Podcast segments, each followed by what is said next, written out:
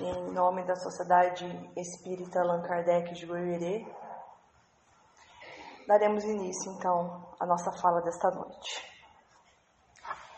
Rogamos a Jesus e a espiritualidade amiga que seja conosco, permitindo a conexão de pensamentos e corações no bem, durante esses momentos que estamos todos aqui reunidos, com o mesmo propósito, o aprendizado, a ouvir a doutrina dos Espíritos que tanto nos traz consolo e esclarecimento.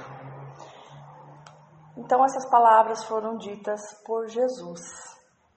Bem-aventurados os mansos e pacíficos. Que, pela questão da tradução é, do português, bem-aventurados os brandos e pacíficos. Bem-aventurados os que são brandos, porque possuirão a terra. Está em Mateus 5. E bem-aventurados os pacíficos, porque serão chamados filhos de Deus. Está em Mateus 5, 9. no capítulo 9 do Evangelho segundo o Espiritismo, Allan Kardec colocou essas duas bem-aventuranças, que não estão na ordem. Bem-aventurados os que são brandos, porque possuirão a terra, e bem-aventurados os pacíficos, porque serão chamados filhos de Deus. E essas bem-aventuranças foi dita por Jesus no Sermão do Monte. E nesse capítulo, Kardec nos traz a questão das injúrias, da violência, da afabilidade, da doçura, a paciência, a obediência e a resignação, a cólera e dicas muito importantes para todos nós. Bem-aventurados os que são brandos, porque possuirão a terra. Nos dá uma sensação de possuir quando fala? Bem-aventurados os que são brandos, porque possuirão a terra. Que terra será essa? Que Jesus disse ali na bem-aventurança no Sermão do Monte. No livro Boa Nova, esse livro aqui, que é a psicografia de Chico Xavier pelo Espírito Humberto de Campos, no capítulo 11, intitulado Sermão do Monte, nos traz que na época de Jesus não conseguíamos entender essas promessas, porque elas tinham caráter presentista. Então, à época de Jesus, as bem-aventuranças ditas no Sermão do Monte, a humanidade que ali estava não conseguia entender do que se tratava. E aqui no capítulo 11 está assim: Por muito tempo falou do reino de Deus, onde o amor edificaria maravilhas perenes e sublimadas. Suas promessas pareciam dirigidas ao incomensurável futuro humano. E qual seria o nosso incomensurável futuro humano? É a, a nossa existência agora. O ensino do Mestre, em toda a sua luz, abrangia o porvir infinito do mundo.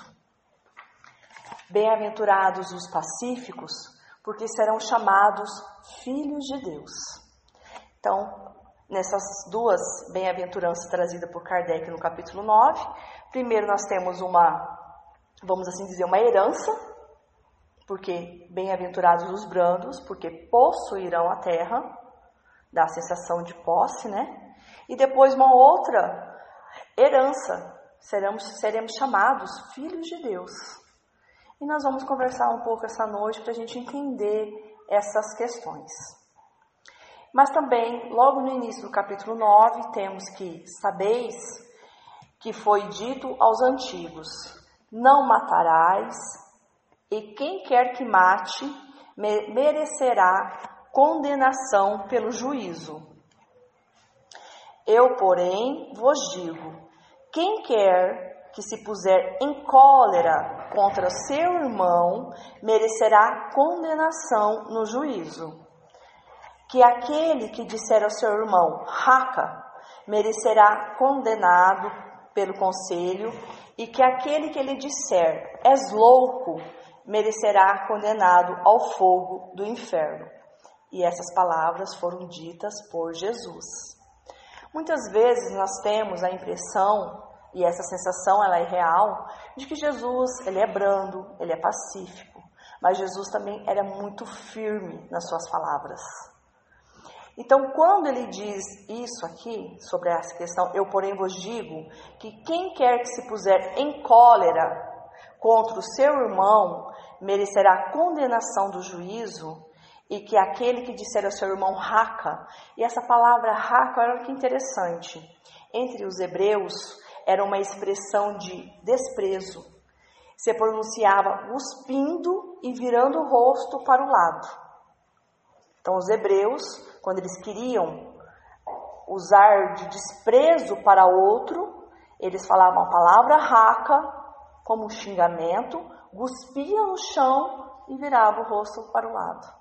Então, olha como, por que que uma palavra assim, né, com tanta com, com, tanto desprezo, com tanto rancor, com tanta mágoa, né? com tanto atos de violência. E se a gente procurar também que Raka ela é uma pessoa sem importância, insignificante, idiota. Em Esperanto, só para título de contribuição para nós, é, é a mesma coisa de, da palavra raso. Então Jesus, neste capítulo 9, ele nos traz, ele faz leis, lei nas qualidades de mansuetude, moderação, brandura, afabilidade e paciência. Mansuetude no sentido de pacífico. Não é mansuetude no significa, não é, não é mansuetude não é sinônimo de mansidão, de manso. Então é mansuetude. E condena cólera, violência e qualquer expressão descortês. E Jesus também diz lá em Mateus 15 que o que contamina o homem não é o que entra na boca, mas o que sai da boca. Isso é o que contamina o homem. Isso é o que nos contamina. Mateus, também chamado de Levi e filho de Alfeu, Antes de ser chamado para seguir Jesus, Mateus, Levi, era um coletor de impostos do povo hebreu durante a dominação romana. E neste livro aqui, como eu disse a vocês, no capítulo 11, é, Mateus sabia muito bem essa lição de que Jesus dizia sobre a, essa questão de falar o que a boca fala. Uma palavra ofensiva além de alimentar o ódio e o rancor, também é um insulto à bondade e à fraternidade que deve existir em todos os irmãos. E a lei de caridade e amor, logo nós teremos um seminário sobre caridade, tenho certeza que ele sairá. A lei de caridade e amor, ela é a questão da concórdia, da união, a humildade para com todos e a ofensa, ela alimenta o ódio e a animosidade, insulta a bondade e a fraternidade. Pelas palavras felizes aqueles que são mansos, porque herdarão a terra, Jesus quer dizer que até agora, que até aquele momento, somente os violentos se apossaram dos bens terrenos, em prejuízo daqueles que são mansos e pacíficos. Enquanto os violentos possuem em excesso, para os mansos, frequentemente, falta até o necessário. Jesus lhes promete que a justiça será feita, assim na terra como no céu, porque os mansos e os pacíficos serão chamados de filhos de Deus. Quando a lei do amor e da caridade for a lei da humanidade, não haverá mais egoísmo. O fraco e o pacífico não serão mais explorados pelo forte e pelo violento. E assim será a terra, quando, de acordo com a lei do progresso e a promessa de Jesus, ele se tornar um mundo feliz em razão do afastamento daqueles que resistem em praticar o bem. Vamos parar um pouquinho aqui para a gente conversar um pouco sobre a questão da herança da terra. Todos nós sabemos, ou aprendemos, ou já ouvimos que nós estamos na transição planetária. O nosso mundo, a categoria dele ainda é de provas e expiações. Para chegar no mundo de regeneração, vai haver algumas modificações no globo? Sim, vai ocorrer, mas não necessariamente é dessa forma que a gente pensa. Então agora vai, de repente, agora todo mundo estamos no mundo regenerado. Não. Nós, humanidade, fazemos parte da humanidade. Temos que fazer essa mudança da nossa transformação moral, espiritual, para conseguirmos entender o mundo de regeneração. E assim seremos o quê? Uma humanidade, ela é 50 mais 1, já é mais do que a metade, não é?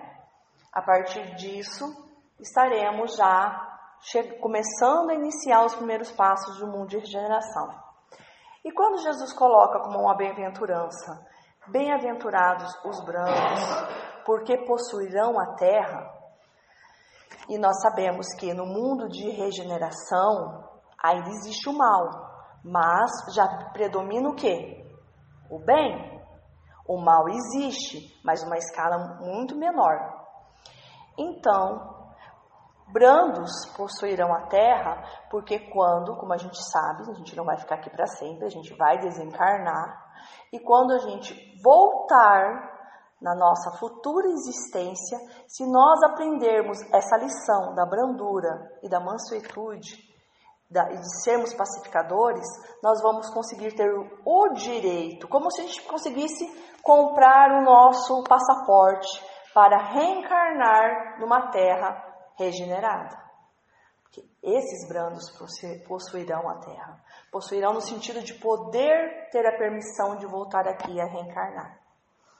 Até no, no, no último livro de Divaldo, de Manuel Filomeno de Miranda, pelo espírito Manuel Filomeno de Miranda, no mundo, no rumo do mundo de regeneração, lá retrata que uma, em baixas esferas umbralinas é, uma grande porção que estava ali vibrando totalmente no mal durante muito tempo, aonde não se conseguia fazer nenhum trabalho, ela foi totalmente recortada e foi levada, lógico que é pela espiritualidade, a um outro planeta, a um outro planeta que estará iniciando o um mundo primitivo.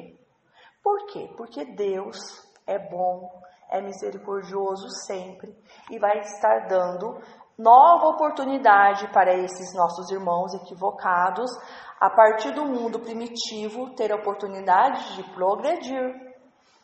Porque, como o mundo regenerado, seremos o bem predominante, mas o mal existirá em menos porções. Continuando aqui, quem deseja ser afável e suave nos relacionamentos com os outros, precisa cultivar o amor ao próximo, para com ele ter boa vontade com seus erros, suas imperfeições, suas dificuldades. Evidente que a intenção agrava ou atenua a falta. Mas, é quem, mas em que pode uma simples palavra revestir-se de tanta gravidade que mereça tal reprovação? Como Jesus disse ali em Mateus, né? Quem chamar o seu irmão de raca será condenado ao fogo e essas coisas todas. É que toda palavra ofensiva exprime um sentimento contrário à lei de amor e da caridade que deve presidir as relações entre os homens e manter entre eles a concórdia e a união. No comentário de Allan Kardec na questão 886, que eu acredito que a grande maioria também já conheça, o amor e a caridade são o complemento da lei de justiça. Então, amor e caridade é complemento da lei de justiça. A caridade, segundo Jesus, abrange todas as relações em que nós temos com os nossos semelhantes. E isso quer dizer todas. Todas, todas as nossas relações com aqueles que são bons conosco, aqueles que nos chamam a atenção, aqueles que já não são tão bons, é com todos. Em uma das mensagens das instruções dos Espíritos desse capítulo, do capítulo 9, o Espírito Lázaro nos diz que a afabilidade e a doçura se originam da benevolência, que a benevolência é a boa vontade, a bondade para com alguém, que, sua, que, que por sua vez é fruto do amor ao próximo. Isso significa que não basta ter atitudes exteriores de boa educação, de gestos e atitudes suaves, ser afável ao falar, se são resultados de treinamentos sociais, a aparência de uma boa educação e de boa índole. Assim, Lázaro censura os que usam de uma máscara para uso externo, uma roupagem cujo corte bem calculado disfarça as deformidades ocultas. Olha que interessante.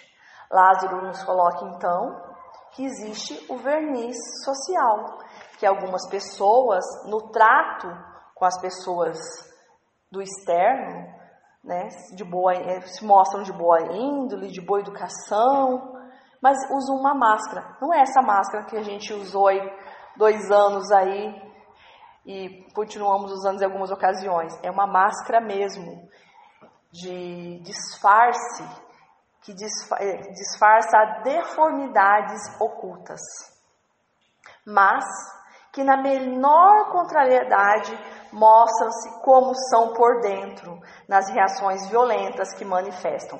Quer dizer, aquele de uma boa índole, de uma boa educação, quando alguém pisa no calo, ele solta as palavras, né? Mostra, deixa a máscara cair, mostra realmente o que é. E ele cita, o Espírito Lázaro cita, que em casa são tiranos dos familiares, agressivos, incapazes de gesto de delicadeza, mas por fora do lar apresentam-se de forma bem educada no falar, no ouvir, afáveis e suaves. São pessoas dominadas pela hipocrisia, afastando-se cada vez mais da autenticidade, que é a qualidade do autêntico, que é uma pessoa verdadeira, que não há falsidade, que é espontâneo, que é real. Esse indivíduo, ele assume, que assume o que ele diz, né? Entretanto, nem sempre se deve confiar nas aparências. Uma pessoa bem educada e experiente pode parecer possuir as qualidades da afabilidade e da doçura. Muitos apenas fingem ter bondade. Utilizam-a apenas como uma máscara para uso externo, como se fosse um traje, cuja aparência bem talhada disfarça as deformidades do corpo. Novamente, ele fala sobre deformidades aqui. O mundo está cheio desse tipo de pessoas que têm um sorriso nos lábios e o veneno no coração, que são mansas desde que nada as incomode, mas que agridem a menor contrariedade, que costumam falar bem quando estão pela frente, mas pelas costas suas palavras transformam-se em dardos venenosos. A essa classe ainda pertencem os homens que são bondosos quando estão fora de casa, mas que no lar são verdadeiros tiranos, fazendo com que sua família e seus subordinados suportem o peso de seu orgulho e de sua opressão. Sua vaidade alegra-se quando podem dizer: Aqui eu mando, eu sou obedecido, sem lhes ocorrer que poderiam acrescentar: Eu sou detestado.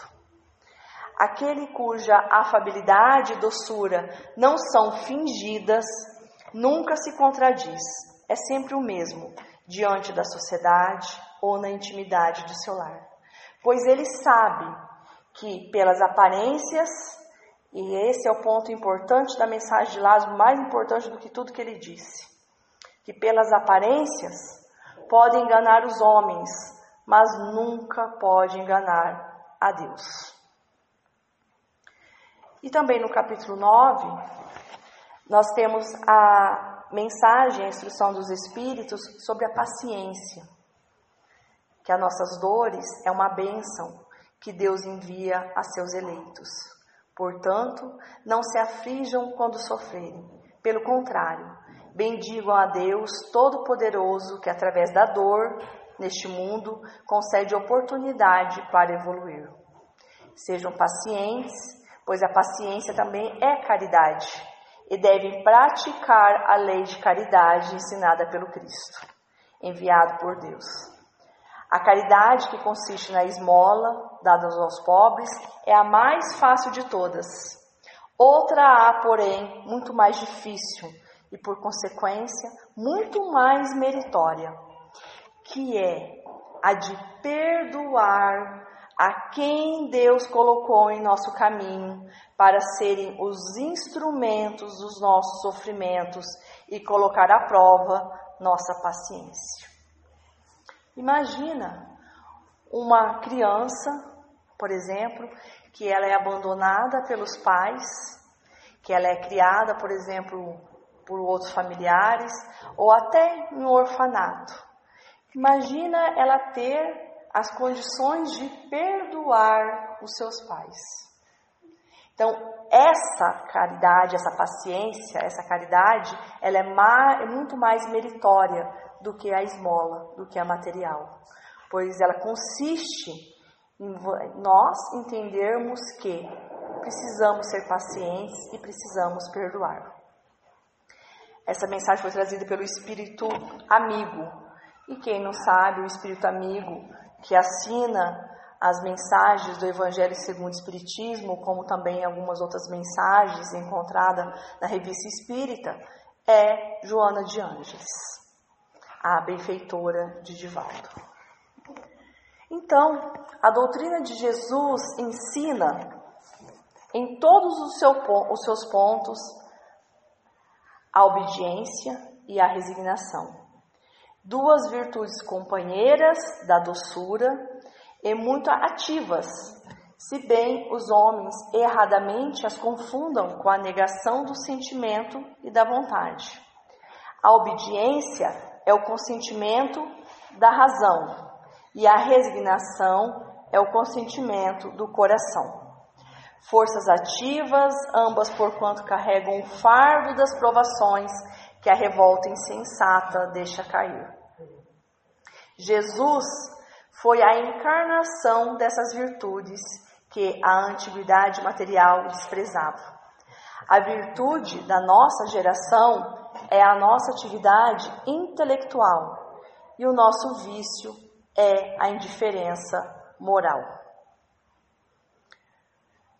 E também nesse capítulo 9, nós encontramos a questão do orgulho, da cólera, desculpa, que o orgulho vos induz a julgar-vos mais do que sois, e não suportardes uma comparação, comparação que vós possa rebaixar a vós considerardes ao contrário, tão acima dos vossos irmãos, querem em espírito, querem em alguma posição social quer mesmo em vantagens pessoais, que o menor paralelo vos irrita e aborrece. E o que acontece então? Entregamos a cólera. Pesquisai a origem desses acessos de demência passageira que vos assemelham ao bruto, fazendo-vos perder, todos nós perdermos, a razão e sangue frio. Pesquisai também quase sempre deparais com orgulho ferido. Então, toda atitude de cólera, por trás está o orgulho ferido. Ah, se nesses momentos pudessem ele, nós, observar-se a sangue frio, ou teria medo de si próprio, ou bem ridículo se acharia. Porque se a gente pudesse gravar na nossa retina o momento que a gente se coleriza, que a gente perde a razão, que a gente age pelo instinto, acho que nem nós mesmos nos reconheceríamos a nossa face, até a, a nossa voz nesses momentos. Outra consideração, sobretudo, sobretudo deverá contê-lo a de que forma, a de que torna infelizes todos os que o cercam. Se tem coração, não lhe será motivo de remorso fazer que sofram os entes a quem mais ama?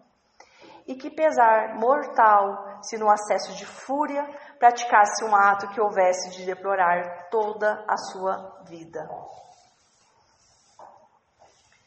Em suma, a cólera não exclui certas qualidades do coração, mas impede, se faça muito bem e pode levar à prática de muito mal. Isto deve bastar para induzir o homem a esforçar-se por ela dominar. O espírita, ademais, é concitado a isso por outro motivo, o de que a cólera é contraditória à caridade e à humildade cristã. Novamente, a gente percebe nesse capítulo a questão de que todo tudo que Jesus condena é contra a lei de justiça e de caridade. E nós temos lá algumas dicas da espiritualidade para todos nós também nesse capítulo 9, que fala sobre a perseverança para corrigir os nossos defeitos, combater o nosso orgulho, não justificar a nossa cólera. Todas as virtudes e todos os vícios pertencem à natureza dos nossos espíritos e a vontade firme e determinada. E na questão 924 do Livro dos Espíritos, nós encontramos há males que independem da maneira de proceder, proceder do homem e que atingem mesmo os mais justos, ou nenhum meio o terá de os evitar? E a resposta é: deve resignar-se e sofrê-los sem murmurar, se, se quer progredir. Se queremos progredir, devemos resignar, resignarmos e sofrer, sem murmurar. Sempre, porém, lhe é dado aurir consolação na própria consciência, que lhe proporciona a esperança do melhor futuro e se fizer o que é preciso para obtê-lo. Então, com essa resposta, nós percebemos que quando nós passamos por uma situação no qual a gente sofre, se a gente puxar na nossa consciência, nós vamos encontrar o motivo do sofrimento, vamos entender por que estamos, estamos tendo. Aí a nossa atitude é de resignação, sofrer, passar por aquele sofrimento sem murmurar, e assim iremos progredir. E no capítulo sétimo do Evangelho segundo o Espiritismo, nós temos ali no final ali da, da, da conclusão desse capítulo que o Espírito, todos nós, goza sempre do livre arbítrio. Assunto até tratado por esses dias aí por demais dos nossos estudos, né? Em virtude dessa liberdade é que escolhe, quando desencarnado, as provas da vida corporal e que, quando encarnado, decide fazer ou não uma coisa, procede à escolha entre o bem e o mal. Então, o esquecimento das faltas praticadas não constitui obstáculo à melhoria do espírito, porquanto, se é certo que este não se lembra delas com precisão, não menos certo é que as circunstâncias de as ter conhecido na erraticidade e de haver desejado repará-las o guia por intuição. Ele dá a ideia de resistir ao mal. Ideia que é a voz da nossa consciência. Tendo a secundá-la os espíritos superiores que os assistem, se atende às boas inspirações que lhes dão. Então, se nós conseguimos elevar os nossos pensamentos, nós vamos conseguir sintonizar com esses espíritos superiores que nos assistem e assim vamos entender, vamos é, receber essas boas inspirações. O homem, todos nós, não conhece os atos que praticou em suas existências pretéritas, mas pode sempre saber qual o gênero das faltas de que se tornou culpado e quando o cunho predominante do seu caráter. Bastará então julgar do que foi, não pelo que é em si, em si pelas suas tendências. Porque se a gente puxar as nossas reminiscências dentro de cada um de nós, nós sabemos aonde nós temos que melhorarmos. Nós sabemos quais são os, os pontos necessários de melhoria moral que todos nós temos, porque nós nos conhecemos. Por isso que é tão necessário o autoconhecimento. Olhar para dentro de si e entender o que eu tenho de melhorar em mim. Não é no outro, é em mim. O que eu preciso melhorar. E ali, naquele ponto onde nós precisamos melhorar, é onde dói, é onde se alguém pisa a gente sente, porque é onde nós precisamos transformar. E a 886 do Livro dos Espíritos, né, qual o verdadeiro sentido da palavra caridade, como entendia Jesus, benevolência para com todos, indulgência para as imperfeições dos outros, perdão das ofensas. E é tão importante a questão do perdão, porque nós precisamos nos perdoarmos também, para assim conseguirmos perdoar os outros. Ninguém pode dar aquilo que não tem. São bem-aventurados os que se esforçando por compreender e aceitar todas as pessoas como são, querendo para elas o que de melhor for possível, usando de benevolência para com suas faltas e omissões, tiver sempre atitudes de delicadeza, de afabilidade em todos os relacionamentos. No amar ao próximo como a si mesmo, está implícita a ideia de que o amor a si próprio existe em cada um de nós e assim Deus nos fez. E o que não está dentro da vontade divina é o orgulho e o egoísmo. Esse amor exacerbado que só enxerga as suas necessidades, colocando-se no centro de tudo e de todos. E aí encontramos três posturas da passividade, da proatividade e da reatividade. Que a passividade é ematura e egóica. Ela deseja algo ou alguém para resolver o seu problema, quer soluções mágicas ou miraculosas. Nós já passamos por essa fase de desejarmos que alguém resolva o nosso problema que queremos soluções mágicas ou miraculosas. Nós já passamos. A humanidade toda também está nesse processo de, de passamento. E o resultado acomoda-se. A reatividade, por sua vez, também é imatura e egóica. Ela revolta-se, desespera-se com os problemas, rebelando-se contra os mesmos, se rebela contra os problemas, se rebela contra os outros, se rebela-se contra todos. Resultado, reage, que é os atos instintivos do sangue frio, da raz, né, totalmente sem razão, sem o pensamento da razão. Já a proatividade, ela é madura, com competência. É uma atitude de aceitação, de serenidade frente a um problema, medita e faz os seguintes questionamentos: Por que estou nessa situação? O que esse problema quer dizer? Como posso agir para me libertar? Esse é o caminho que devemos seguir. Para libertarmos-nos do orgulho e do egoísmo, Precisamos nos conhecer, aceitar as pequenas coisas boas que temos, bem como as nossas imperfeições, considerando que todos nós somos espíritos em evolução.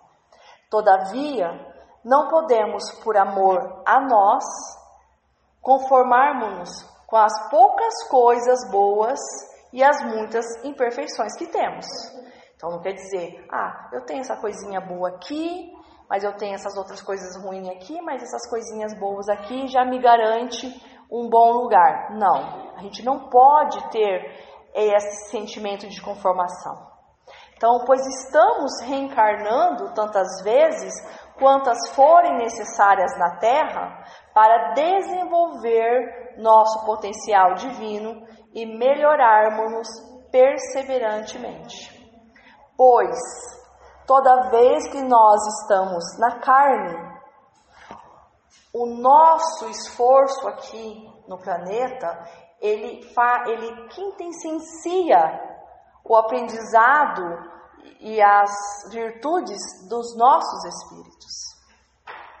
É aqui na carne que nós precisamos passar por esse burilamento, por essa decantação dos nossos, das nossas imperfeições, para que a gente consiga alcançar o que todos desejamos. E olhe que oportunidade estamos tendo todos neste momento da nossa existência. Estamos encarnados, estamos tendo contato com a doutrina espírita, estamos já na posição de, de proatividade, pois se nós estamos aqui no sábado à noite numa casa espírita, nós já não, não temos mais o, este, esse posicionamento imaturo e egóico. Nós já estamos nesse momento da proatividade. Nós já estamos em busca de saber por que, que dói, por que, que eu sofro, por que, que eu estou aqui. Nós estamos em busca dessas respostas já. E no livro Pelos Caminhos de Jesus, de Valdo Pereira Franco, pelo Espírito Amélia Rodrigues, no capítulo 3, a Magna Carta, na qual refere-se ao Sermão do Monte, Amélia Rodrigues nos traz.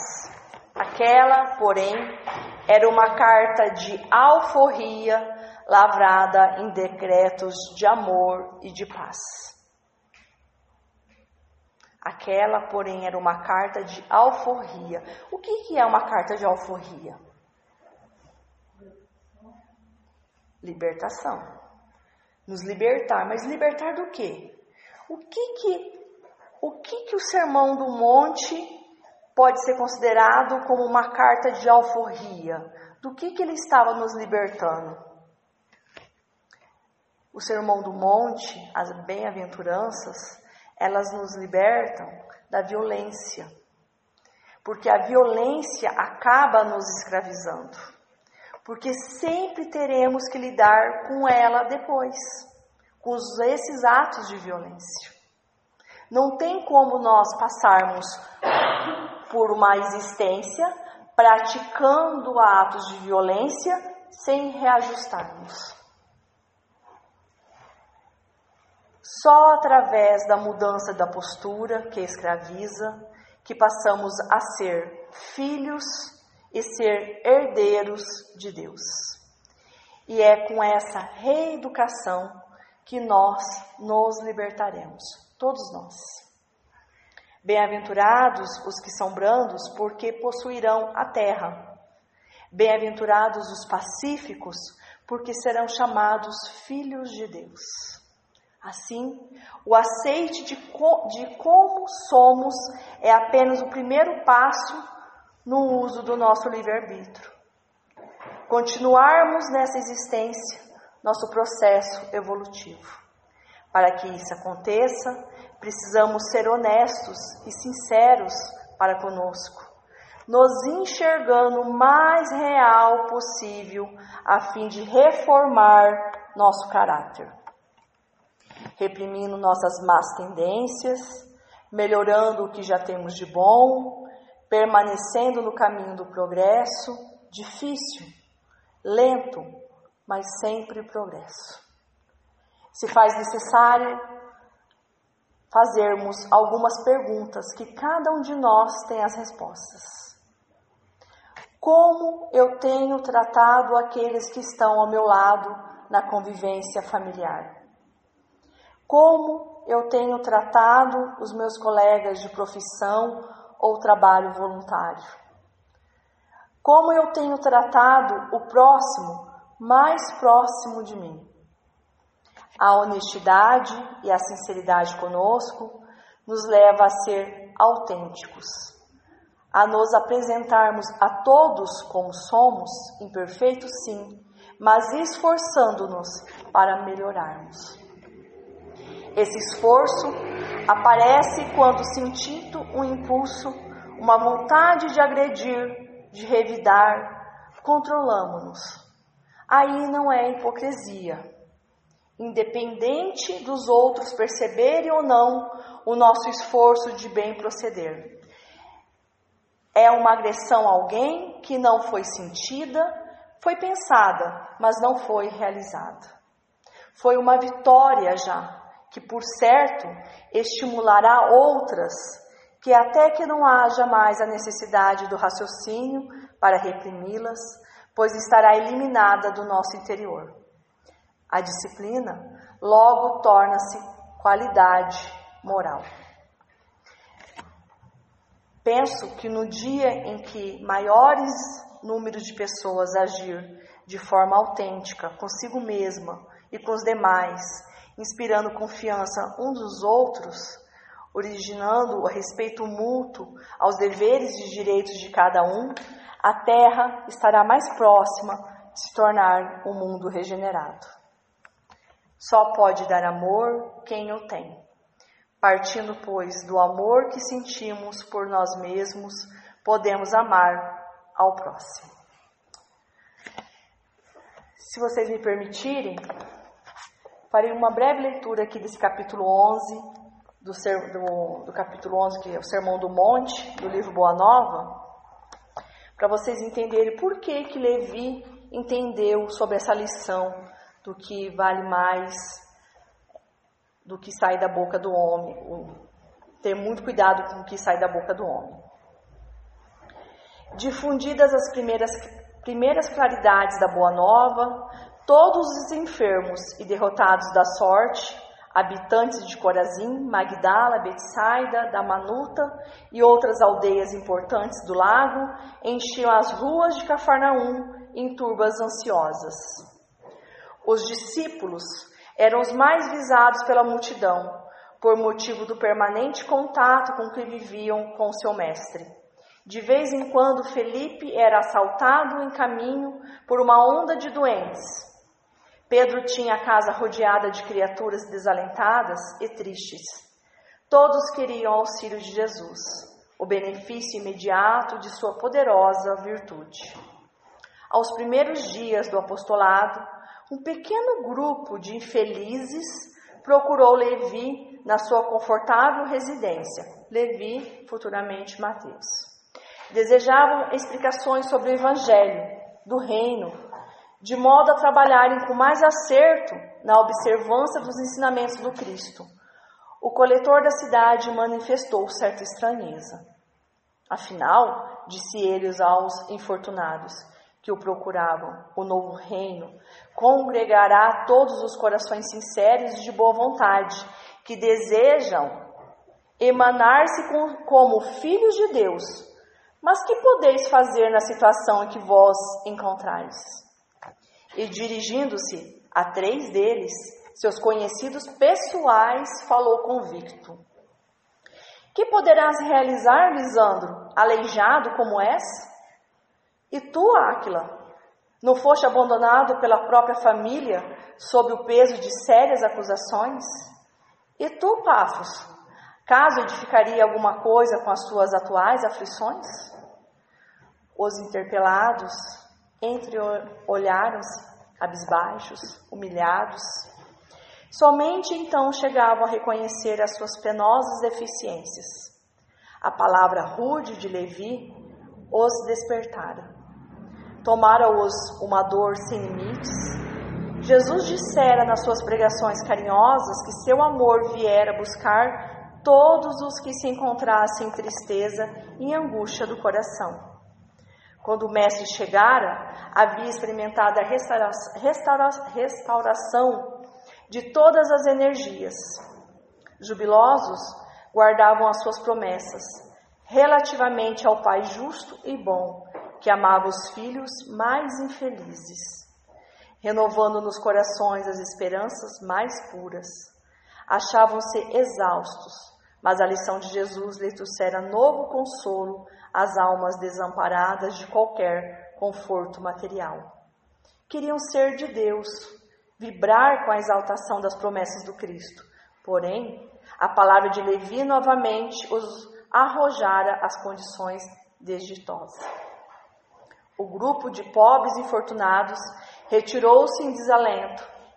No entanto, o mestre pregaria no monte aquela tarde e, quem sabe, ministraria os ensinamentos de que necessitava.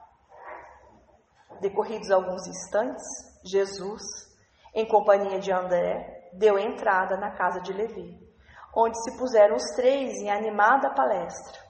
O coletor, a certa altura da conversação, a sorrir ingenuamente, relatou a ocorrência, terminando alegremente a sua exposição com essas palavras: Que conseguiria o evangelho do reino com esses aleijados e mendigos? Mas, lembrando-se de súbito que os demais companheiros eram criaturas pobres e humildes, acrescentou: É justo, esperemos alguma coisa dos pescadores de Cafarnaum. São homens fortes e desassombrados, e o bom trabalho lhes cabe. Não vejo, porém, como aceitar a contribuição desses desafortunados e vencidos que nos procuram.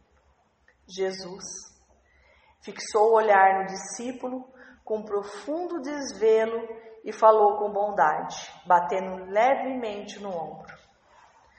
No entanto, Levi, precisamos amar e aceitar a preciosa colaboração dos vencidos do mundo. Se o Evangelho é boa nova, como não há de ser a mensagem divina para eles, tristes e deserdados na imensa família humana? Os vencedores da terra não necessitam de boa notícia. Nas derrotas da sorte, as criaturas ouvem mais alto a voz de Deus buscando os oprimidos, os aflitos, os caluniados, sentimos-los tão unidos ao céu, nas suas esperanças que reconhecemos, na coragem tranquila que revela um sublime reflexo da presença do nosso Pai em seus espíritos. Já observaste algum vencedor do mundo com mais alta preocupação do que a defender o fruto de sua vitória material? Levi sentia-se comovido e, aproveitando a pequena pausa que se fizera, exclamou algo desapontado: Senhor, minhas observações partiram tão só do meu intenso desejo de apressar a supremacia do Evangelho entre os que governam no mundo. Quem governa o mundo é Deus, afirmou o Mestre e o amor não age com inquietação. Agora imaginemos, Levi, que os triunfadores da terra viessem até nós, ensarilhando suas armas exteriores. Figuremos alguns generais romanos chegando a Cafarnaum com seus troféus numerosos e sangrentos, afirmando-se desejosos de aceitar o evangelho do reino de Deus e oferecendo-se para cooperar no nosso esforço. Certamente trariam consigo legiões de guarda e soldados, funcionários e escribas, carros de triunfo, espadas e prisioneiros. Começaria protestando contra as nações, pregações pelas estradas desataviadas da natureza, por não estarem no íntimo, desarmados das vaidades da vitória, edificariam templos de pedra, em cuja construção lutariam duramente por hegemonias inferiores. E seria justo, Levi, trabalhássemos por cumprir a vontade de nosso Pai, aniquilando seus filhos e nossos irmãos? E a mensagem continua. Bem-aventurados os pobres e os aflitos, Bem-aventurados os sedentos de justiça e misericórdia, Bem-aventurados os pacíficos e os simples de coração. Por muito tempo falou do reino de Deus, onde o amor edificaria maravilhas perenes e sublimadas. Suas promessas pareciam dirigidas ao incomensurável futuro humano. Queridos irmãos, acredito que o nosso futuro humano chegou. É tempo de semearmos, é tempo de trabalharmos. E com o amor de Jesus, conseguiremos a nossa transformação que todos nós queremos e a transformação do nosso planeta. E sermos chamados de filhos de Deus e possuirmos novamente uma terra regenerada para aqui habitarmos. Gratidão aos ouvidos caridosos, como sempre. Gratidão pela oportunidade de trabalho.